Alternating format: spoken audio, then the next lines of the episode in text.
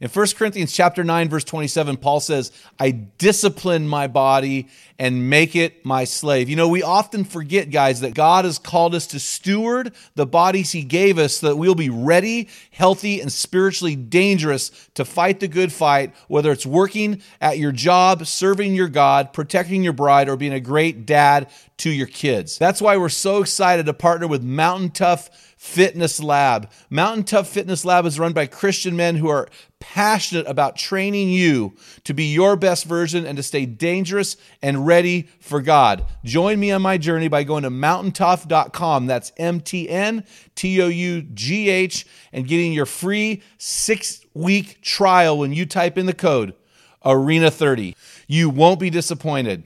Stay dangerous the wonderful thing about mentoring relationships, they struggle with a lot of the same things that I do. They're going to be here for me. They're not, they're not going anywhere. It's not the critic who counts, not the man who points out how the strong man stumbles or where the doer of deeds could have done them better. The credit belongs to the man who was actually in the arena, whose face is marked by dust and sweat and blood.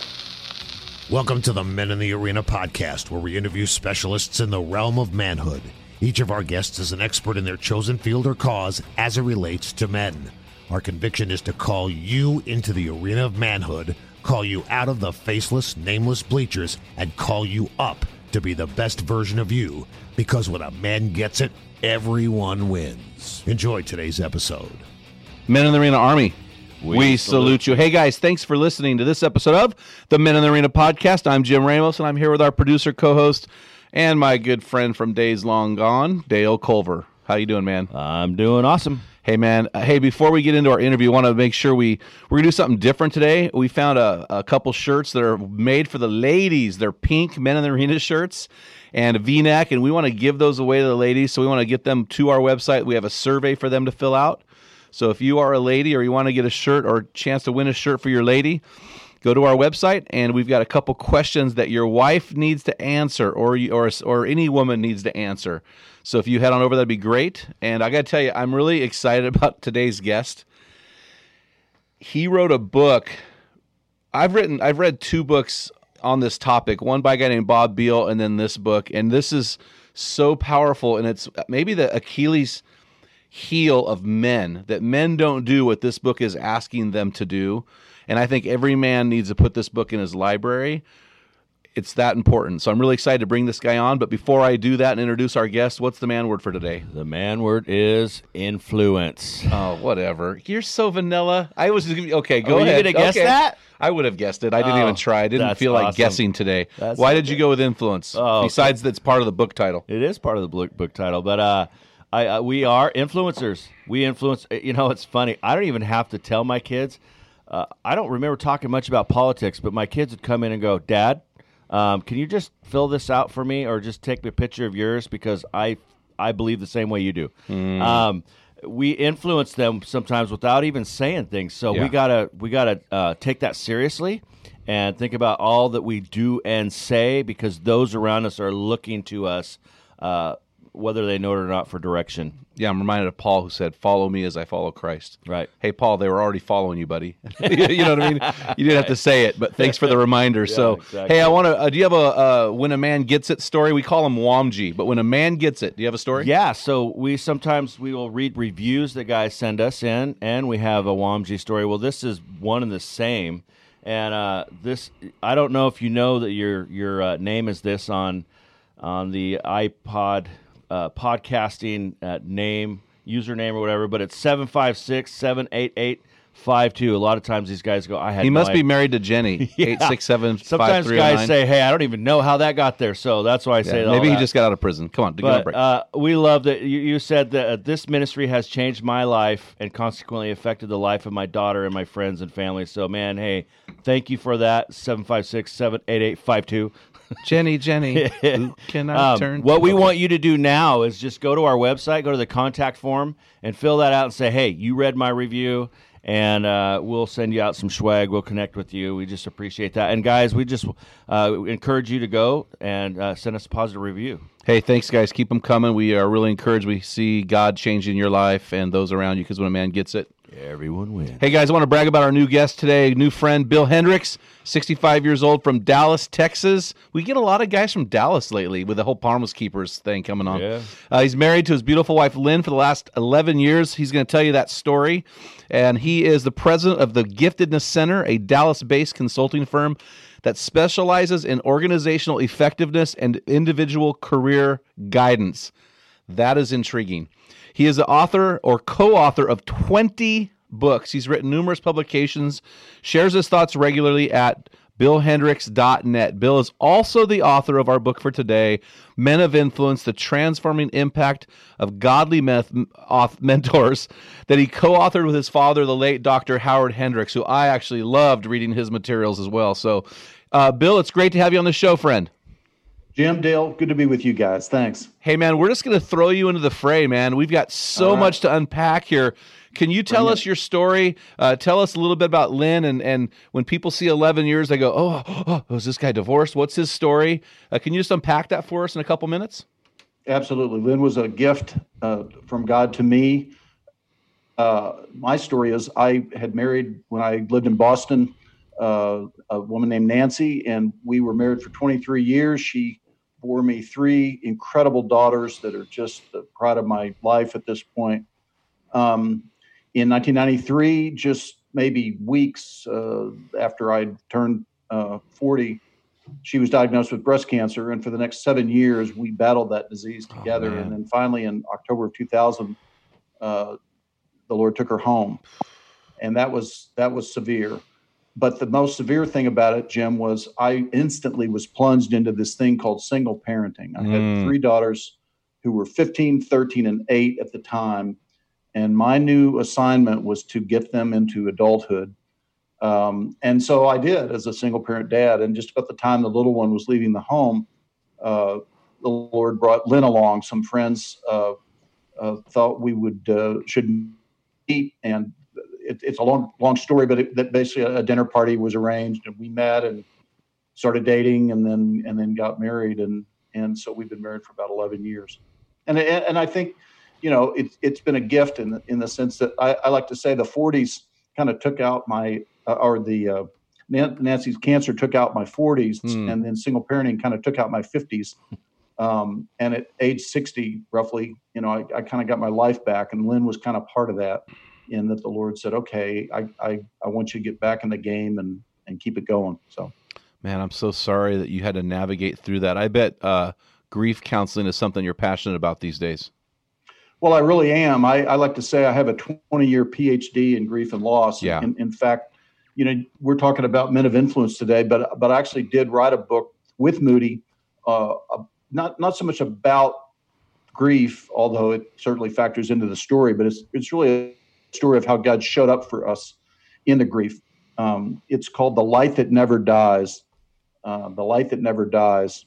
Um finding hope in the shadows of grief. And I would love to have a conversation with you about that at some point, Bill. Well, let's. I'll be glad to come back. There's a lot of men, a lot of people right now who are grieving, oh, yeah. and they've got losses. Not just loss. I mean, obviously, people that have died of corona, but uh, uh, you, you've got you've got other deaths, and then you've got losses of jobs. You know, losses of relationships, uh, losses of dreams. I mean, grief comes in many forms. Well, we just had Ron Deal on our podcast, and he deals with blended families, and a divorce is a death, but it's it. I would not say it's a death even close to the tragedy of losing a mom or a wife, and so I'm really sorry about your loss. Hey, we're gonna we're gonna turn a corner here, and we're gonna throw you into the sharks. This is called our rapid fire round. All right, bring it on. Uh, okay, okay, you asked for it. So hey, what I did, man, is I, I read I read your book. I, I love the book. Really, Thank I read a lot of books. So I'm a pretty good judge of books. I wish I could write books as well as I critique books. And so, uh, you know, I, I pulled some phrases out of your book that I thought were interesting to the topic of mentoring and being a man of influence. So I'm going to ask you about the phrase and just let you explain it in about a minute Yeah. or so. Okay, so here we go. On page 33, you talk about this this guy. You call him a small man. A small man? Yeah, a small man is a man who isn't developed. You know, he's he's immature, but not not just so much physically. It's it's immature in his soul. He hasn't developed character. He hasn't developed depth. He he d- he has no grit. He can't take a punch. and so he his life gets uh, wrapped up in anger or or uh, depression or uh, you know narratives that really are not very helpful to him. And so he's constantly spending time just trying to you know pick himself up off the floor. And he doesn't live to his full potential. You know it's it's like a plant that never quite grew to what it could have been. And mentoring is the best antidote i know to to ending up as a small man. Because when another man builds into your life it's life giving and you you grow and you develop and you become more mature more robust more capable of living into the person that god made you to be in the first place I love that. More robust. We we say that a man becomes his best version. I just wrote a book that's coming out in the fall called Strong Men, Dangerous Times, and we mm-hmm. contrast the the strong man with the weak man. But but that would, I could have called it strong man versus small man. Yeah, because yeah. and he may be a big giant athlete, but it doesn't matter. His smallness is internal. That's so good, man. I I, I love that phrase.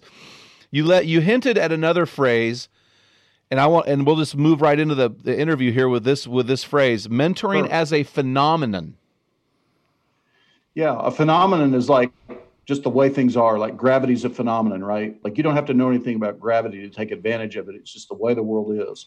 Well, there's a phenomenon that we call mentoring. And the way Proverbs uh, 22 talks about it, Solomon says, he just puts these two phrases out there. Iron sharpens iron, one man sharpens another. And he just lets them sit there and you do the math, okay? Well, let's think about iron sharpens iron. You got to remember when that was written was in what we call the iron age. Prior to that all the weapons all the implements of farming all that stuff was bronze. Bronze is very brittle iron is much tougher but it's also harder to work with for that reason so what you would do if you wanted to sharpen your plow or your knife or your sword that was made of iron you would get another piece of iron and you would beat it you'd hit on it and you'd flatten it out and now it's sharp and useful again okay so that's one image. And he says, so one man sharpens another. And you realize, well, that means that men have an influence on other men. Like one man, just like the the the iron beats on the on the iron and sharpens it, a man, I don't want to say beats on another man, but he he impacts another man. And he leaves a mark that sharpens that man in some way. And what he's saying there is that that just simply happens. It's a phenomenon. We are going to influence each other. The way we would say it today is we rub off on one another, right? And we can see this all the time. Who you hang out with, you start to become like. And if that's going to happen anyway, then we can either do it unintentionally or we can do it intentionally. And we can do it poorly or we could do it well. And in my book, I'm arguing let's do, if it's going to happen anyway, let's be intentional about it and let's do it as best as we possibly can because we need to build each other as men. You know, I've been in the ministry for 30 years and I've I've read I read dozens and dozens of book a year every year and I have preached on that passage in Proverbs 27 as iron sharpens iron so one man sharpens another. And I usually bring a sharpening steel with a knife. Right. But when I read about when I read this on page 27 in your book, you said iron that strikes iron hard enough will change that iron in some way. It may improve by sharpening it, it may damage it by denting it, but it may it will make a difference. And when I when I read that about the iron age, I went, "Oh, Jim, you're a dummy." Why don't you know this? that was so powerful. It's you know you you you read books and there are certain things you pull out and you go, "Oh, I'll never forget that." I'll never forget that book. You know, I think of your dad's book, Color Outside the Lines. When I'm Yes. when I'm stuck in a project, I'm like, okay, Howard said or Howard said, get up and walk away and come back. So I do, and it's it's really funny. So I really appreciate this part of the book. How about this one? You you, you hinted at this just now, but on page 79. Uh, you, you you you talk about a modeling individual, but on page 34 you said I've got strong evidence showing that 65 to 75 percent of people a modeling individual is not just nice to have, but it is a requirement to function at their best. Can you talk to us about what this modeling individual is? Absolutely. So for the past 25 years, uh, I have focused in my work, in my consulting practice, on the another phenomenon called giftedness. Ah, Giftedness, the simple way to talk about giftedness is it's what you're born to do. Everybody's born to do something, right? One person it's to solve a problem, somebody else it's to understand something at a different level, a deeper level, somebody else that wants to build something, get a finished product. Everybody has their own unique form of giftedness, okay?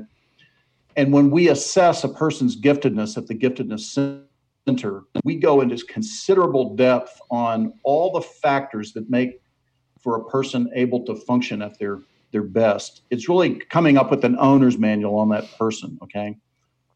One of the elements that we frequently find, and I just to put a context to it, I personally have put about 2,000 individuals personally wow. through this assessment process that we do, which is pretty involved. Um, my sister Bev Godby works with me. She has her own practice. She's probably put another 1,500 through. And then I've got colleagues around the world that have put probably hundreds of thousands through since the 1960s. Okay. So we got a big body of evidence. And if you look across all those uh, patterns, as we call them, those owner's manuals, you start to notice something interesting. For I estimate 75, 85%, somewhere in there, a key element for the person to be at their optimum is what we call a modeling individual, or in popular terms, a mentor, a tutor, a guide, a coach, somebody who's doing the thing that they aspire to do. They watch them and then they begin to emulate them.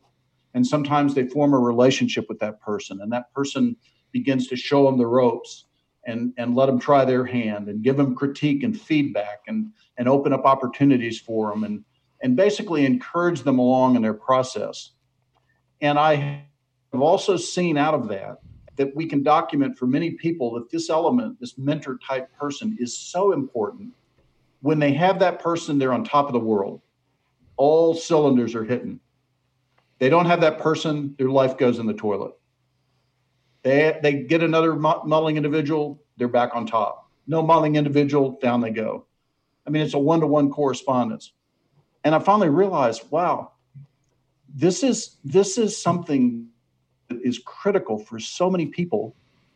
When you figure that the Gallup organization gives us statistics that show that 70% of American workers are not what they call engaged with their work. That is, it's just a job.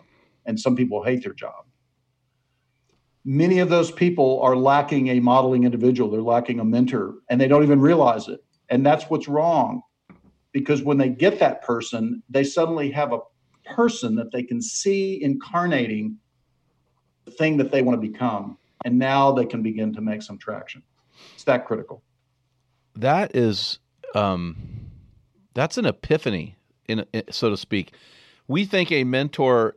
You, you've basically said to me, a modeling individual is a mentor that's not sometimes not even formal. I was I'm going through the uh, pastoral epistles uh, verse by verse and I'm journaling it.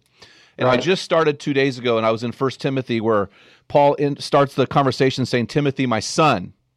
Hmm. And I thought, you know what? And my whole journal entry was called GMAC, which is Gary McCusker, who is the vice president of Men in the Arena, who in 1984 led me to Christ and is still in full time ministry. He's loved his wife well for 40 something years. He's got wonderful wow. kids. In fact, his oldest son is in my virtual small group. He lives in Las Vegas. And I realized my life, my, I wouldn't be married to the woman I'm married to. I wouldn't have the kids I have. Everything about my life is because this guy led me to the Lord in front of a pizza place in 1984, and I realized he's been my modeling individual. I, sorry, I'm right. getting, I'm kind of choked up. He's been my modeling well, individual, and because of him, he's never been a mentor. He would not, but he's a spiritual father, and I thought that is so good. Um, that is so good. Well, think about that. It's okay if you get choked up thinking about Gary. Yeah. Jim, because that's how deep this goes like something very core to you was was activated there and that's that's how important this kind of person can be for many people. Mm-hmm. Well, I know Dale gets. Imagine if you didn't have that. Well, D- Dale gets choked up every time he thinks of me. So, hey, so speaking of that, you know, Gary is is in, intertwined and woven deeply through my story. On page fifty, you, you talk about something. You talk about this throughout the book, called the story of me. Can you unpack this? Yeah, everybody's everybody's living out the story of me we're, we're each in a story. The best way to understand human beings is through story. I know there's psychometrics out there and and other sort of attempts to quantify human behavior, but we need to realize that people uh, are actors that are moving through time. Okay, and that that creates a narrative. And in all of our lives, there's a beginning, there's a middle, and there's an end, which is kind of the classic story form.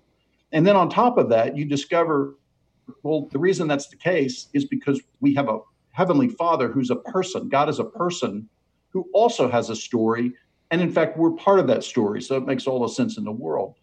However, most people have never told their story to anybody else. That they, they haven't really gone back and said, well, here's kind of where I was born or how I came into the world, and here's what I remember from my childhood, and you know, here's here's junior high, high school, whatever happened after that. You know, here's how I got to where I am today. And of course, the story hasn't ended; it still has a future to it. But that means if they've never told that story, they've never been heard and they've never been seen. They've never been attended to. This important thing called your story is sitting there unnoticed. And as I say in the book, is a story that goes untold. Was it worth writing in the first place? Whoa, whoa, that's uh that's that's a hard hitter right there. Well, you know it's interesting. Youth for Christ uh, International has built their ministry in recent years around your my story, your story, his story. And you talk a lot about the generations below you in your book, which would be the busters and the millennials. And and without story, you're never going to reach them. The four That's spiritual exactly laws right. aren't going to work.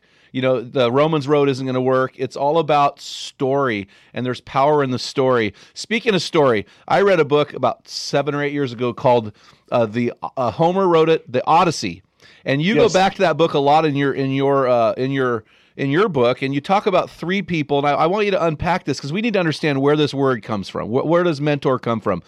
You you talk about mentis, menos, or minos, and mentor. Can you uh, unpack some of this so we can have some context? Yes, we use the term mentor. Where did that term come from? The original use of it uh, really is sort of classically thought of as, as this poem, this epic poem, yeah, uh, attributed to a guy named Homer about five or six hundred years before Christ. Uh, the the in that culture, the way that they would entertain themselves as well as impart their values was through these epic poems, and the and there's a there's a uh, story that precedes it called the Iliad, mm-hmm, and, and mm-hmm. basically the the way it goes is that the uh, the Greeks uh, the, one of their queens gets stolen by the Trojans, and so they go over to Troy across the Mediterranean. They beat up on the Trojans. They they finally, you know, the Trojan horse goes in. The guys come out. They sack the city, and everybody gets in their ships and goes goes home. Great that, movie, Iliad. Great movie. But then there's a part two called the Odyssey, and and, yes. and one guy named Odysseus, he's a king among the, the, the Greeks. He didn't go straight home. He and his men get in his ship and they go all over the Mediterranean. They have all these adventures he eventually gets home, but he's got more stories to tell and he's a lot wiser. Okay. And he has a young son named Telemachus that he's, he went to the wars right when Telemachus was a newborn and he's gone for 20 years before he comes back. And in, in the, the way the story is traditionally told, Mentor is a close friend of Odysseus who he leaves in charge to raise his son Telemachus to get him ready to take over as king. Okay. And so from that, we get this idea that there's a mentor who's kind of the wise tutor who's going to, you know, develop somebody. Okay. Well, it doesn't exactly work that way in the tale. Uh, in truth, it's it's a goddess named Athena. Yep. Who disguises herself as mentor, but we won't go into all that detail. But here's the point: what Telemachus needs is what is called uh, menos, which which means uh, character. It means courage. It means uh, he he needs strength. He's he's scared basically. You call it His a father's heroic gone, mind. A heroic, a heroic mind. Yeah. mind. Absolutely. Um, you, you you know you think about an athlete today. We, we'll say, "Gosh, that guy took over the game. He he turned the tide on the field, right, or the court." You know, the, some of these incredible players, uh, you know, who who will their way to a win when it seems impossible. That's Menos, okay. And what Telemachus uh, lacks is Menos. and and so what mentor uh, Athena does through mentor is impart this heroic mindset to where he believes, no, I can win, and and he starts to grow and develop. Well, I find that's true for a lot of men these days. Mm. We don't think we can win. We don't. Th- we don't think we have, have what it takes. You know, we we we we look at all of the things that are against us, and we assume the battle's over before we get started. And what we most need is another man to come along and say, "Listen, you have everything you need.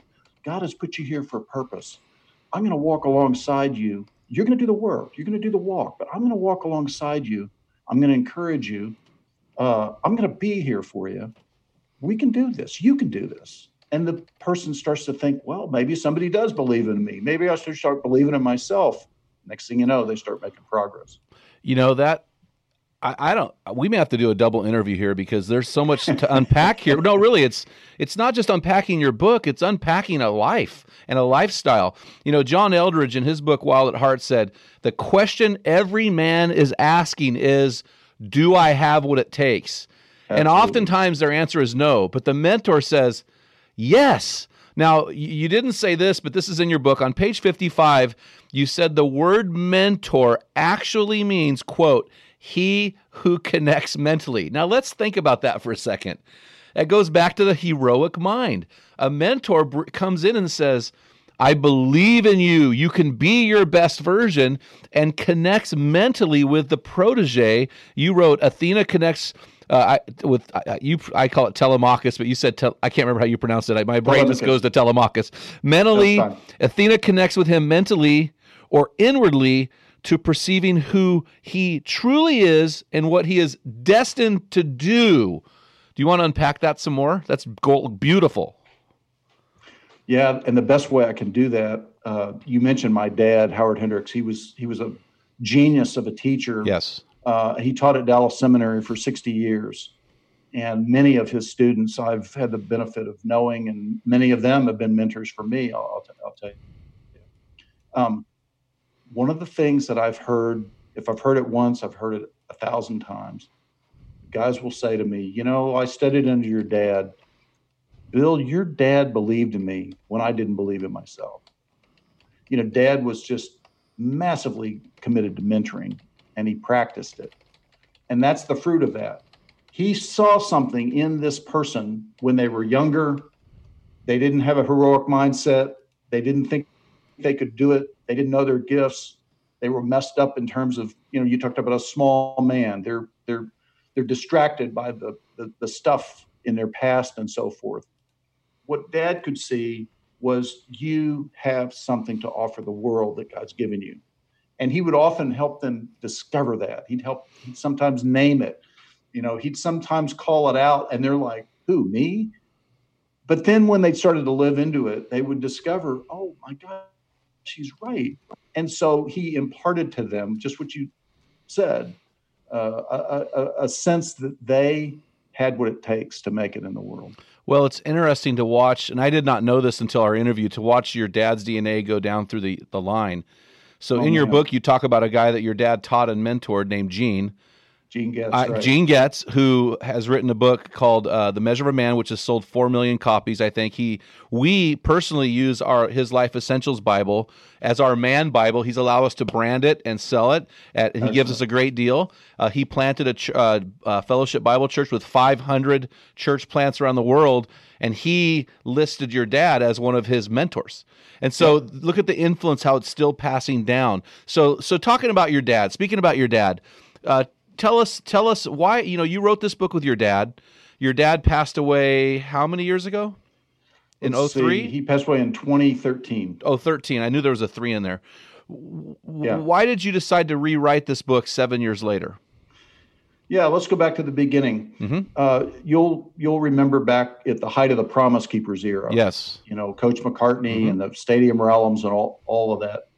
Dad was a was a big proponent of Promise Keepers. He was on the circuit. He he, he spoke at many of the events, and I was there one night in Boulder. I think when he was like feeling his oats, and and and you know he gets up and in his classic way, he's talking about mentoring, and he says, "Gentlemen, every man needs a Paul, a Barnabas, and a Timothy. You need a Mhm. Paul who's building into your life, you need a uh, Barnabas who's walking alongside you. You need a Timothy into whose life you're building. And man, that thing just it it clicked. It became a byword. It it, it just you know went out and and and everybody was talking about mentoring. And so uh, they asked him if he'd write a book on mentoring. And and since I had done some writing with him, I, I, am kind of the wordsmith there. Uh, but together we wrote "As Iron Sharpens Iron," building character in a mentoring relationship, and it and it really was directed at men. Um, and you know, but that book, you know, was Dad's take on mentoring. I, I yeah, some of my ideas are in there, but but mostly I was the wordsmith. So roll forward all these years ah. later, Dad's with the Lord. And uh, a couple of years ago, the publisher came to me and said, "Listen, we've got a whole new generation of, of men and and and uh, more on the way. Would you be interested in updating this for a whole new era? Because think about how much has changed since the the 90s when when that book was originally written. I mean, the whole world's everything. Everything has changed.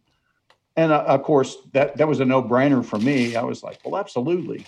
And so this time around, you know, Dad's name is also on the cover there because because about forty percent of the book, you know, is from the old version.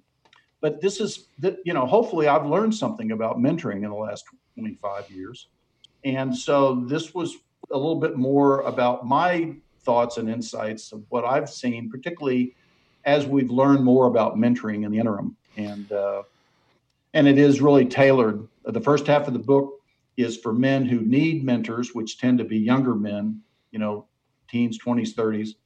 The, the second half of the book is more for, for men who need to serve as mentors, which tend to be older, 50s, 60s, 70s, and on. Well, you know, I, am 54, uh, Bill, and I just entered a mentoring relationship. In fact, our first meeting is Friday with Good. a best-selling author, uh, and he was a Promise Keeper Circuit guy back in the day, Bill Perkins. And I think the danger uh, of guys in my boat is we don't think we need a, a mentor.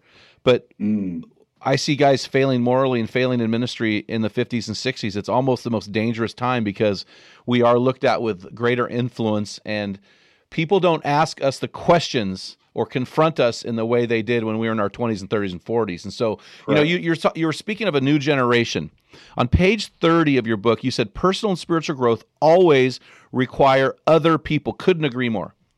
No one learns language apart from others. No one learns values apart from others. No one learns to think critically apart from others. It is self evident. I mean, I feel like I'm reading the Declaration of Independence here. it is self evident that no one learns to do relationships apart from others. And certainly, no one grows in their walk with Christ apart from others. And that's when you talk about the small man. But there seems to be in this generation a rising population of, quote, believers who have rejected the local church. And the problem with that is that the latter part of your book, you talk about the two ways that men find mentors are church and work. And so right. if we are rejecting the church, even if we are so-called Christians, and I really I, I hesitate to use yeah. that because that phrase means NRA member, Republican. Yep, it means right. all the sorts of things. It may not even mean Jesus at all. But what is the danger when we reject the local church in the context of mentoring relationships. Why is this so dangerous? Well, because we're, we're walking away from the mandate that our founder gave us. Mm. You know, when, when Jesus said go, he didn't say go and build buildings. He didn't say go, and write books. He didn't say go and make nice music. He said go and make apprentices, mm. make make disciples, learners, people who take what he taught and build it into their lives. But to do that, it's a life on life relationship that causes that to happen. Look at it this way um, I'm 65 years old, okay? So somebody who's 45, we're on the same path, the same trail. We're walking through life. I'm just a little further down the trail than he is, okay? From my side, I've experienced some things, I've seen some things, and they've really shaped me, marked me, whatever. I, I sort of feel an obligation for somebody who's back down the trail to go, hey, you want to watch out for this thing, okay? Or, or from his side, he runs into something. He goes, oh my gosh, what do I do now? Well, you know, I've been there. Don't you think it'd be nice if I came back and said, Oh, that one. Yeah, I remember that. I remember that ditch. Let me tell you, you know, what I did. Let me tell you what some other guys did. You're still going to have to kind of figure out how you're going to navigate it, but I'll walk with you as you do that. It makes all the difference in the world. And of course, if if it's if it's all coming framed in biblical values and biblical teaching and true truth about who God is and who man is, that makes all the difference. Well, you said something in your book that I thought was very powerful and, and really fits well with the small man idea, the lack of participation in a local church idea. And I'll be honest with you, I think mm-hmm. there are a lot of guys that listen to this podcast that for whatever reason have rejected the church, wounded, bored, like yep. they like football more. I don't know. But on page 32, you said something, and this is, I think this is critical uh, for, and you kind of flew by it. So I want to go back and really camp on it for a second here. But before we do, we want to hear from uh, our sponsors, and right. we'll be right back at you. Men in the Arena is a non-profit, crowd-funded organization that exists to inspire men to become their best version. We're able to freely offer this podcast, weekly equipping blasts, discussion forums, plus our small group resources to the 3Ms, active military, missionaries, and men in underdeveloped nations. This could only happen because of a large group of generous donors like you. You can find out more about how to support our ministry at meninthearena.org. So on page 34, you wrote this, Bill, and I keep quoting you, so I hope this isn't too uh, too uh, uh, you know arduous here. Cause I'm glad somebody read the book. Yeah, well, I, I, mean, I think that every guy should read this book. This is one of those books that every guy should read. So, me, in fact, in fact, I was just I'm on the NCMM board of directors, and Promise Keepers has reached out to us and said, give us a list of book recommendations that we can put out there for guys to read when they come to our Promise Keepers events, and this book is on there.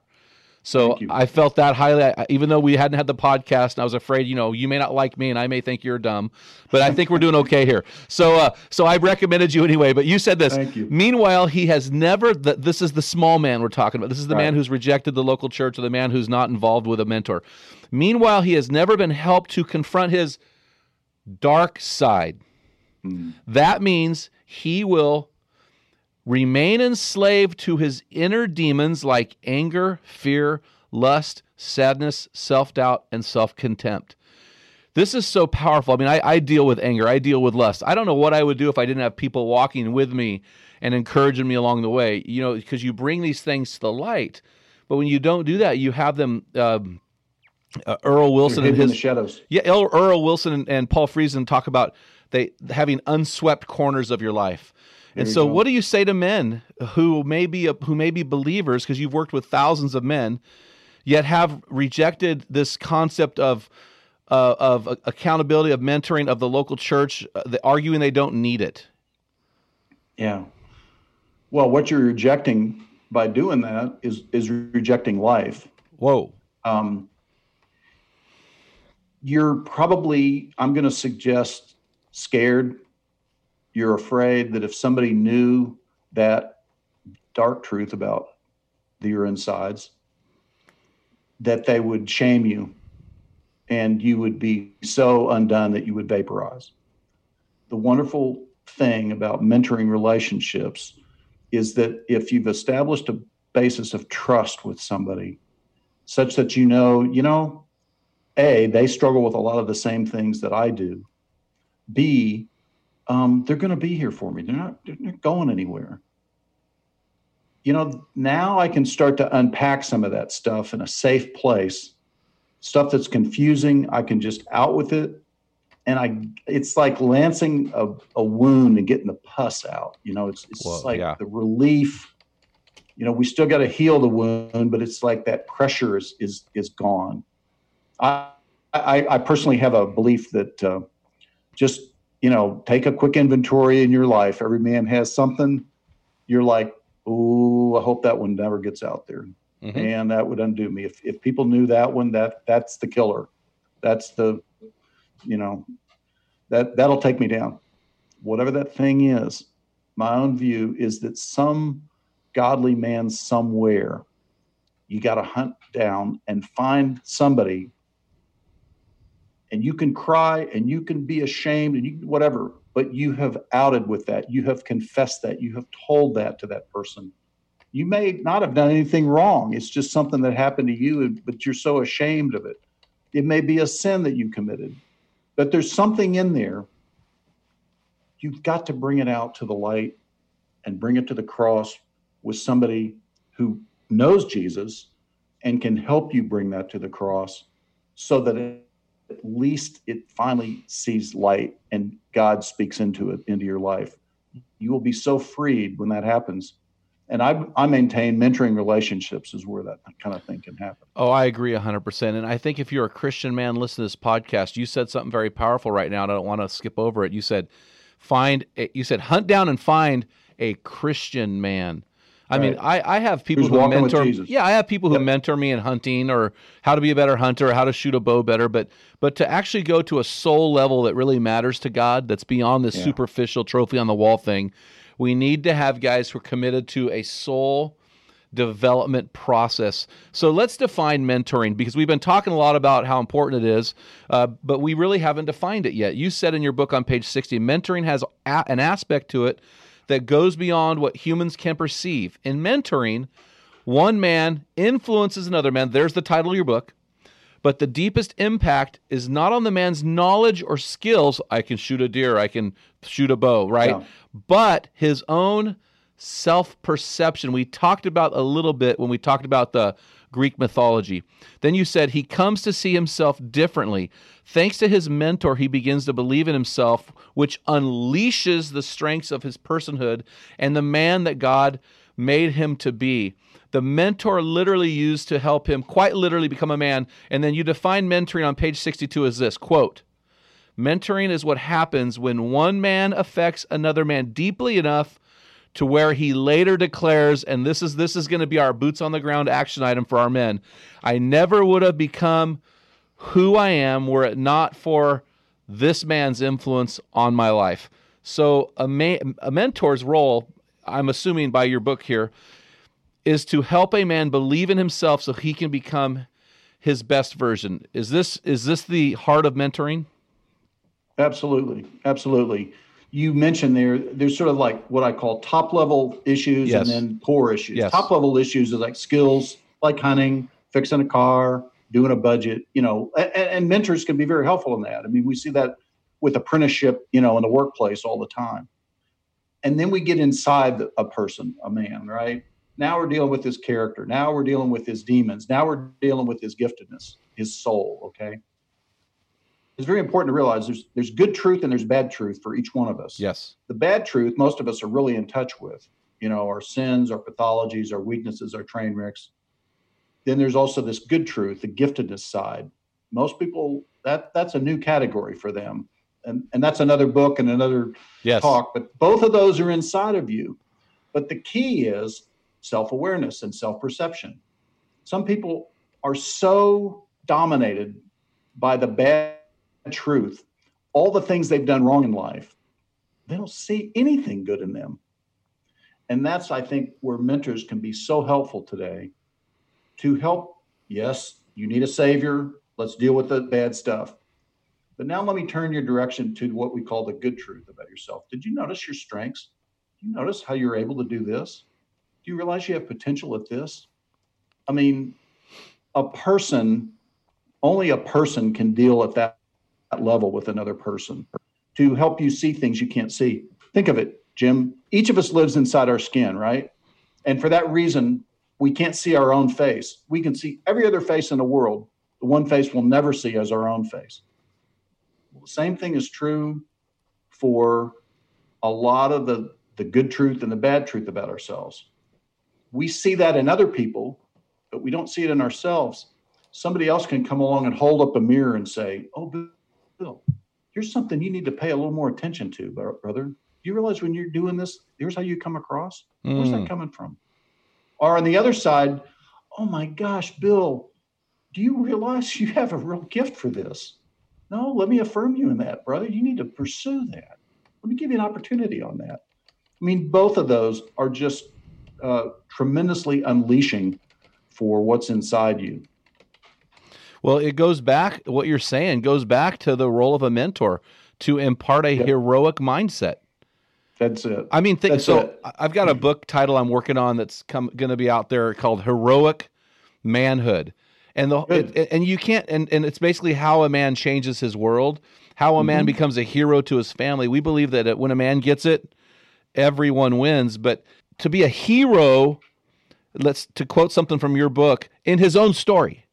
Yes, everybody has this story of me, and I've never met a man who didn't want to be the hero of that story. Well, who wants who To do that, they got to have a heroic mindset. Yeah, I mean, I I think we start off in life we want to be heroes, not zeros, but men succumb to being a zero when they don't have a real hero, which is their mentor. You know, you talked Right. about uh, a, a mentor helps a man see things he cannot see. I'm getting ready to go on a hike this afternoon, and uh, I, we have hiking and and uh, biking and stuff, and so I'll be in the uh, Douglas fir, fir grove for hours today and I'm immersed in the in this forest, and I can't see where I'm going. I, I, if it weren't for the trail, and I think a lot of times men get lost. They can't see the forest because they're stuck in the trees. And a mentor is able to get back at thirty thousand and direct them because they've been there before and they can actually see things that they don't actually see.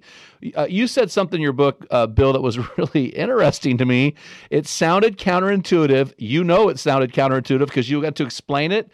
But there is a truth to mentoring that that those of us listening need to understand. On page 67 you said, "We've discussed that ment- what mentoring is and why it's needed." And then you then you ask the question, "So where does your search for a mentor begin?" Ironically, you wrote, "It begins with you." That just sounds so weird to me. Can you unpack that? You got to be proactive. Yes. I mean, if if if I know that I need a mentor, then I can't sit and wait for the phone to ring and somebody say, "Hey, Bill, let me mentor you." I got to get in circulation. I got to put put myself in opportunities path, right? Which means I got to go where mentors are. Okay, let's go back to the conversation we just had about church. You know, I I look, Jim. I've been going to church since nine months before I was born. Okay, I I've I've and I've seen it all. I wrote a, another book. I wrote was called Exit Interviews: Revealing Stories of Why People Are Leaving the Church.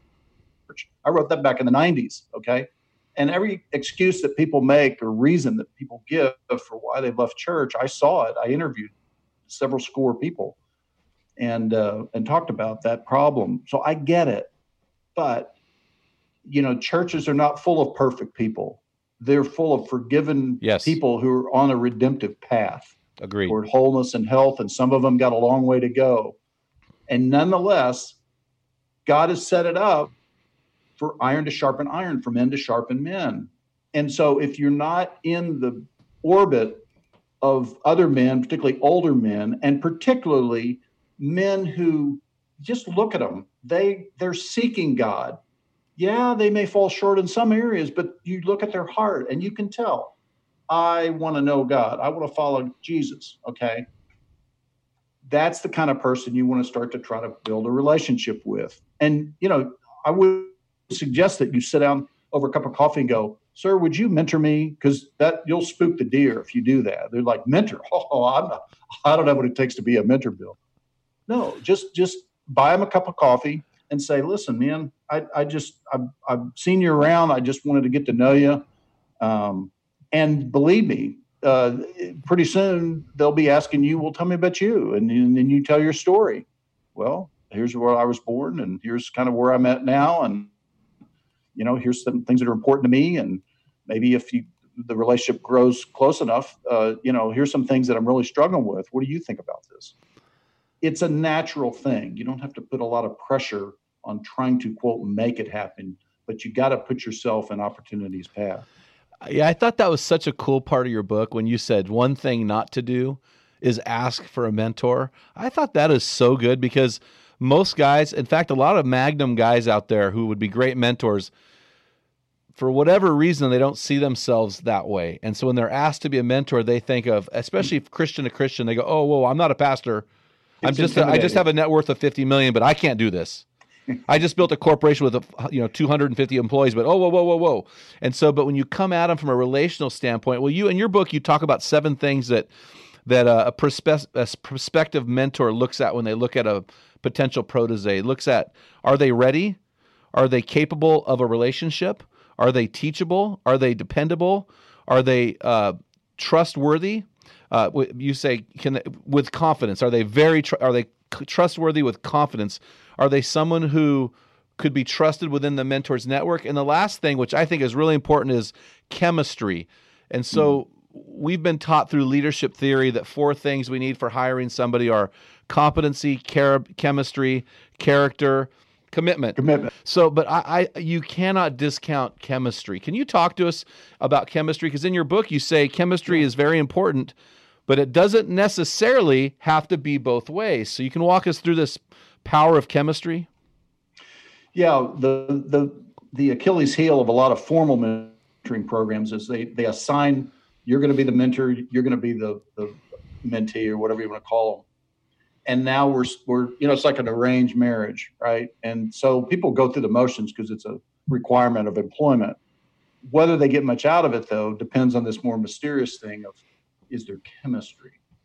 Chemistry is a more sort of emotional thing. I i it's a sensing thing. I sense something about you that i is attractive i'm drawn to you or conversely man he just doesn't get me I, I you know, I'm not going to open up to somebody that just, you know, we don't seem to connect. And I, I don't know how to get around that, but I know it's important. And that's why I think most mentoring, uh, certainly that's the most effective, actually is done on an informal basis. Nobody told people they had to get into this. It just kind of happened, but it didn't, in one sense, happen by accident. It happened because either A, the person who needed a mentor was in circulation until they found somebody they said, bingo, I like that guy. I want to spend time with that guy. I want to hang around that guy. And or B, the older person looks at a younger guy and says, you know, that guy's got potential. Yeah, I think he's got some hangups, but you know, I, I, I think I want to spend some time with him. I, I could help him. And and and it, it, it starts to work. You know, that by the way, in recruiting mentors, the, the main thing is you got to care Okay, if you don't care, you're not going to be a very good mentor. But uh, let me let me mention two kinds of men who especially ought to be interested in this conversation. Number one, think back to what you said in the definition earlier. If you've if you look back and you can think of a man that you go, wow, I'd never be the man I would be today if it weren't for him. And you benefited from a mentoring relationship. Well, by golly, you need to pay that back you, you need to do that for some other guy who's just a younger version of you. And then on the other side, if you're a man and you you ask that question and you go, "Wow, I, you know, I wish I'd had a mentor. I'd be a different man today if I'd had a mentor." In that case, you need to pay it forward. you need to go find somebody who's again a younger version of you, and even though it didn't happen for you, you can make it happen for somebody else. Well, our elder statesmen are gold mine. They're a gold mine in the church, and we've had a lot of conversations lately about how do we reach the millennials. And and it's like, guys, it's not hard to reach that generation. They are all about story and relationships. So why don't you is. just go down and meet one and take one to co- the old guy rule is the old guy buys the coffee. So even if the young guy invites you, you still buy the coffee because you're the old guy. And so that's the rule I live by. And so um, so these guys are they I think sometimes our mentor potential mentors don't see themselves with what they have to offer, and they're they're, they're a gold mine. They're a gold mine. They've got experience. They've got maturity. Uh, they've got some wisdom. They've got relationships. They've got networks. Sometimes they have assets. They have access. They can open doors. They have a whole network that they're part of. I mean, all of those things added up are just a gold mine. Oh, absolutely. So now I'm a young guy. Listen to this. I'm in my 30s to 40s, which is young guy in my opinion. Where do I find a mentor? What are the where what are the two hunting grounds where I can find that guy? Well, we talked about the church, mm-hmm. and it, it, it by rights needs to be a church where God's word is taught. Yes. And then, of course, in the workplace, you know, you you've got people in the workplace who've been down the road a little bit further than you have, and so you start to reach out to people there, and uh, and and this is going to be particularly true at the top level things of you know the skills level and so forth but i'm amazed anymore at how many people are working in places where you know there is a believer or 2 mm-hmm. even though it's a very uh, you know, worldly environment in, in many companies and so forth. But the Christians always stand out. You can tell who the people of faith are. yeah. Know, oh, for sure. How, they, how, we know, but it used to be if you were just a nice person, you know, that that made a big difference. Now, if you're a nice person, automatically people are going, "What's different about that person? I mean, how would they do that?" you know. well, there's a good chance they're a person of faith. Yeah. And a believer. But uh, the workplace is a key place to begin to find godly mentors.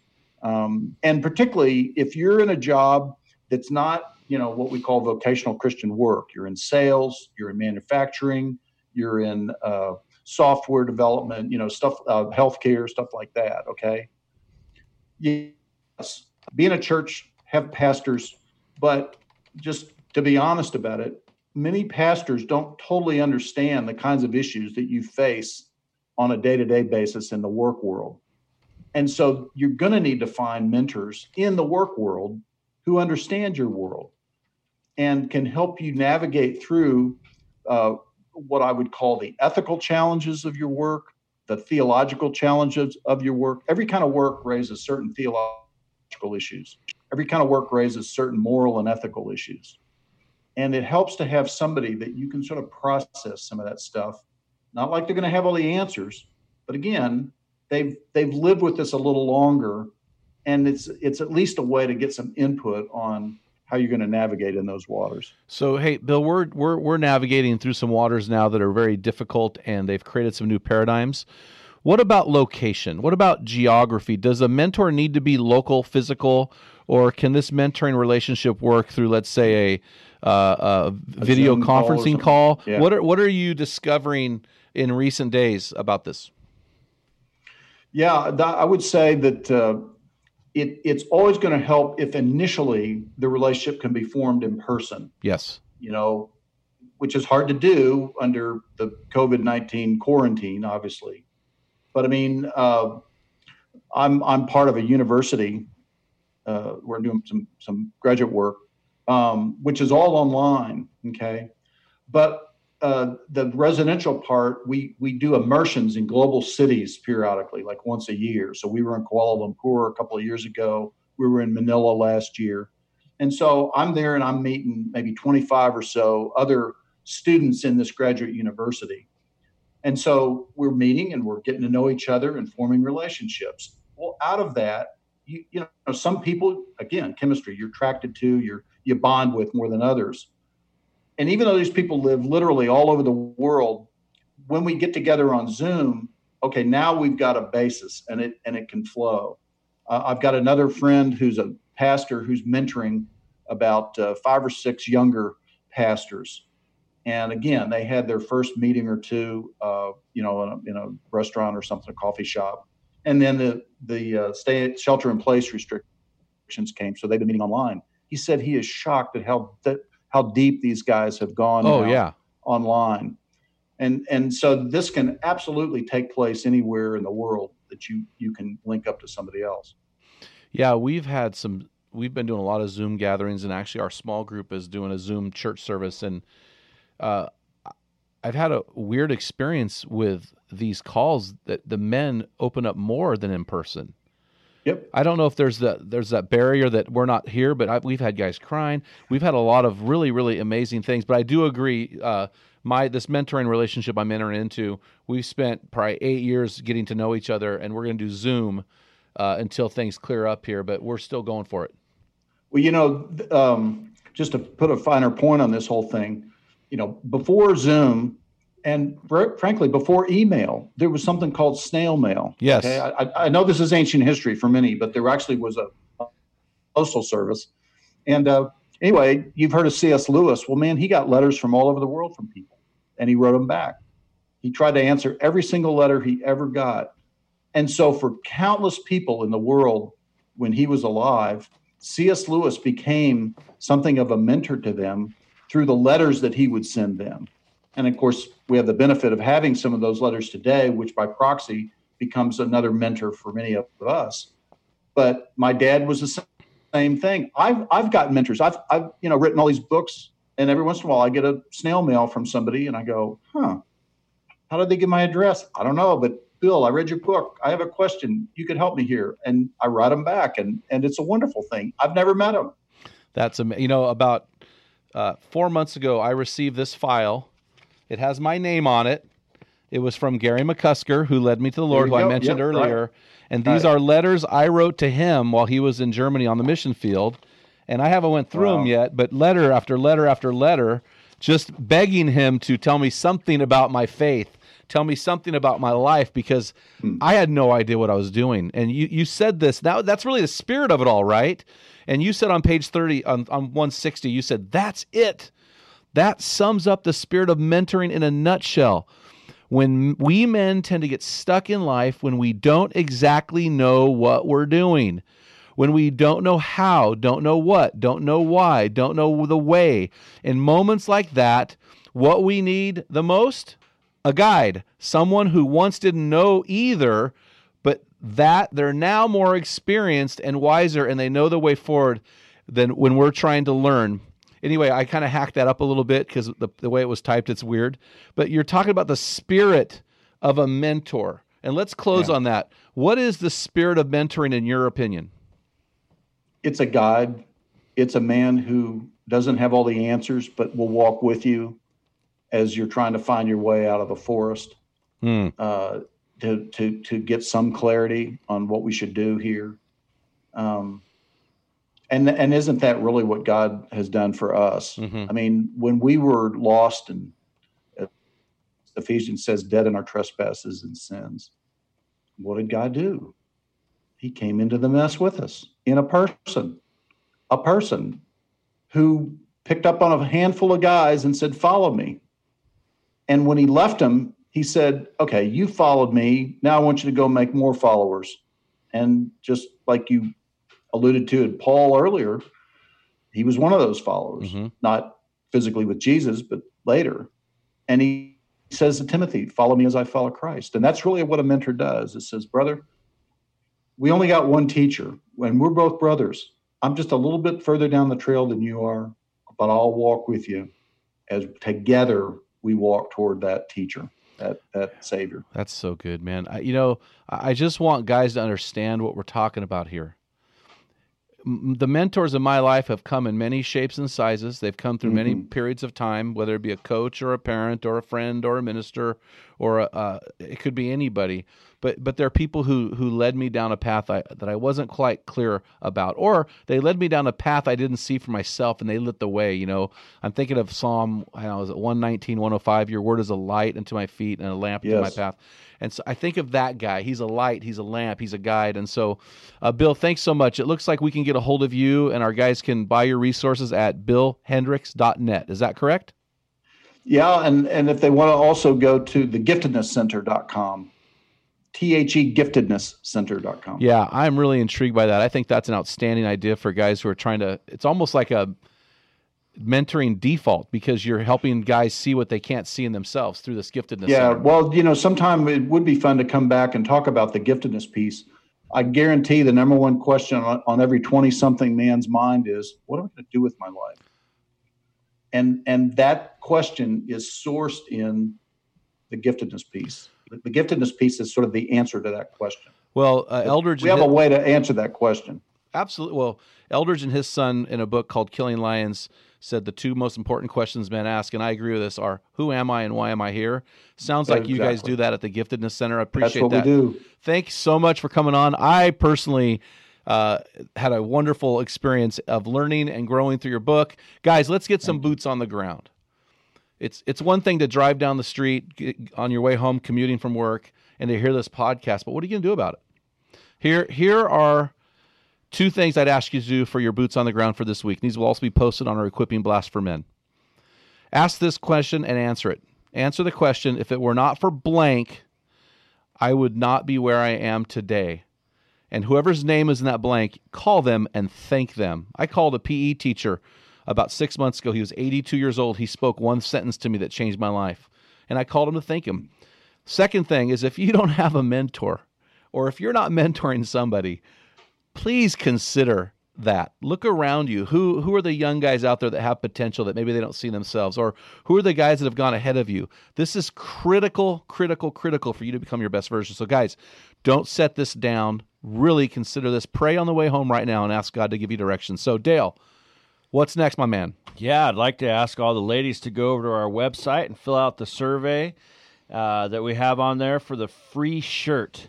Fill that out. There's in the survey. There's some questions we want to ask you about what you want for your men. So until next time, feel the wet sand on the arena floor. Hear the deafening roar of the crowd. Taste the sweetness of victory. Smell the stench of battle. Get in the game. Get dirty. Grind it out. And Find a mentor and be a man. Men in the Arena. If you hunger to be your best version, join us along with thousands of men from around the world. Check out our Men in the Arena forums. You can join on Facebook or on our website at meninthearena.org. While you're on our website, remember to pick up your free electronic version of Jim's bathroom book for men, The Field Guide. It's a daily study of manly words with epic stories in the Bible. Thank you for listening to this episode of the Men in the Arena podcast. Remember, when a man gets it, everyone wins. What type of dad are you? Guys, in my 35 years of ministry, I've noticed that guys basically fall into two categories. And in those categories, there are four types of dad or four phases that you pass through as a dad. We just dropped an amazing quiz to help you discover what type of dad you are. Find out what type of father you are and get our custom resources fit to meet the needs and the questions you are asking. Head on over to menarena.org. Join 20,000 men from around the world and find out the type of dad you are.